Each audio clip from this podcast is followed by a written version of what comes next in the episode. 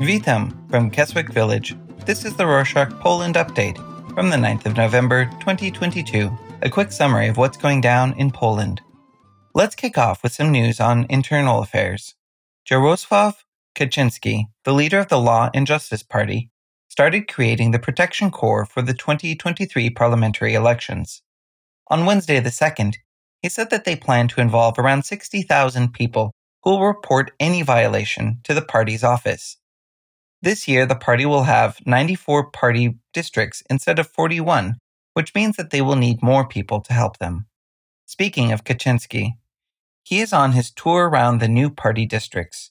On Saturday the 5th, Kaczyński made a controversial statement about women's alcoholism during his meeting with the people of Ilk. He said that women are unable to give birth because they abuse alcohol until the age of 25 and then get addicted to it. Unsurprisingly, the statement has received a lot of backlash in the media. And what's even less surprising is that the opposition party used the scandal for its own benefit. On Monday, the 7th, Robert Biedroń said that Kaczyński should be punished for his statement. The leader of the New Left Party submitted the application to the deputy's ethics committee to bring Kaczyński to justice. He also added that this statement is a clear sign of the Law and Justice Party's disrespect and contempt for women.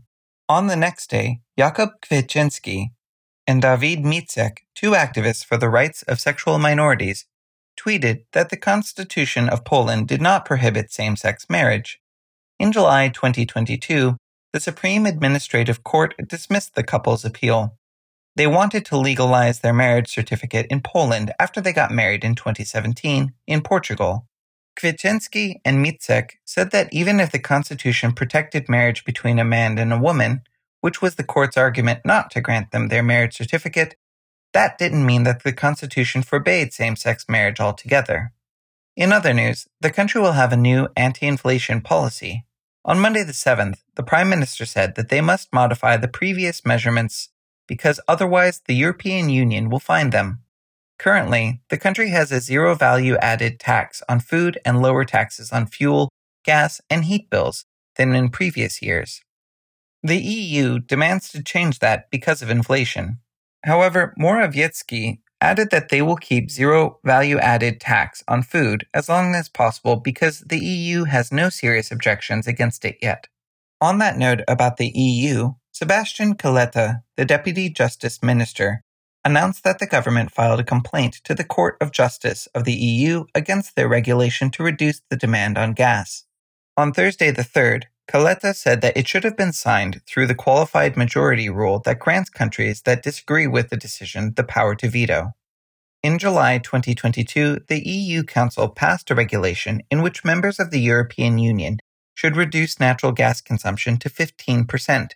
An amount much higher than the previous year, because of the energy shortages.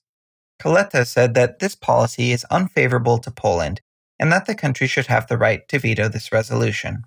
In more energy news, on Saturday the 5th, the state-controlled gas company Polish Oil Mining and Gas Extraction announced that they discovered new natural gas deposits in the Średzki and Kościan regions of Wielkopolska. The company said that they found 600 million cubic meters of gas, which is a significant amount, and that it would help to prevent shortages in the near future. However, it would take them 3 years to extract it. Moving on Wednesday the 2nd, a reporter of the Polish radio asked Biden how long the United States' troops will stay in Polish territory. The president answered that the troops will not leave anytime soon because the Russian-Ukrainian war is still a threat to world security.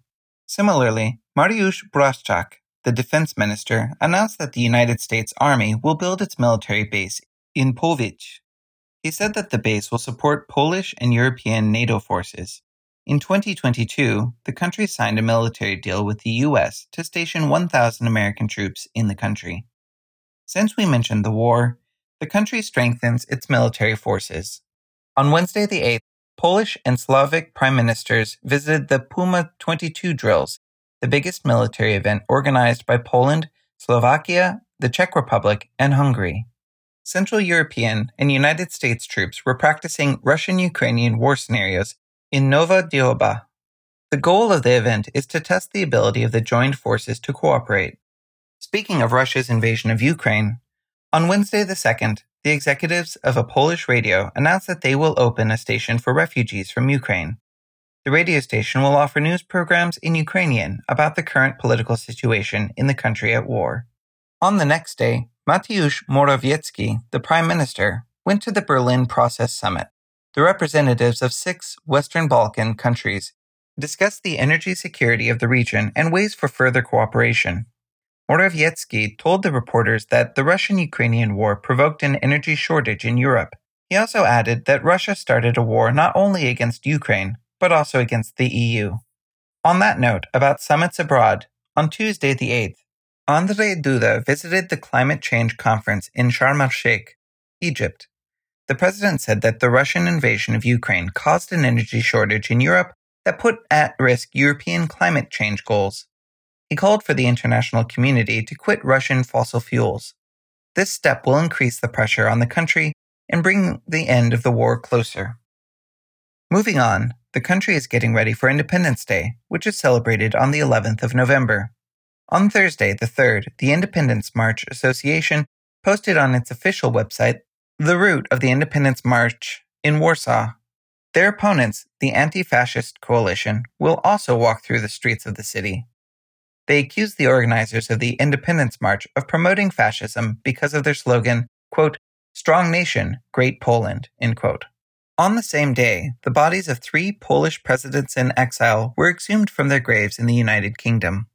The remains of Władysław Raczkiewicz, August Zaleski, and Stanisław Ostrowski will be repatriated to Warsaw and buried in the mausoleum on the 12th of November, the day after Independence Day. In unrelated news, on Saturday the 5th, the police activated the Child Alert System to find a missing girl. Back in 1996, the United States created an international alert platform that disseminates the image of a missing child through local and foreign media. Poland joined the Child Alert System in 2013 and has used it only 5 times since then. The government wants to get rid of the surplus COVID vaccines. Currently, 40% of the population remain unvaccinated and do not want to get a first dose. They believe the vaccines are not safe and can have side effects. The Deputy Health Minister, Waldemar Kraska, said that they will sell or give away about 25 million jabs of Pfizer, AstraZeneca, and Moderna. Meanwhile, border guards, firefighters, and soldiers rescued 10 migrants on the Polish-Belarusian border. On Monday the 7th, the 8 citizens of Sri Lanka, Pakistan, and India were trapped in a swamp while illegally crossing the border. On Tuesday, officials had brought the migrants to a hospital. And that's it for this week. About social media, as we know, it's neither social in any real sense, and it's not media, although people may use it that way.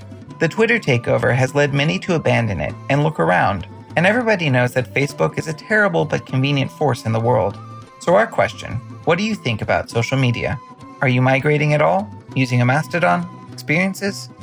Besides Twitter and all that belongs to Meta, which social media platforms do you use? Where do you think Rorschach should create an account? Let us know at podcast@rorshok.com. Do zobaczenia!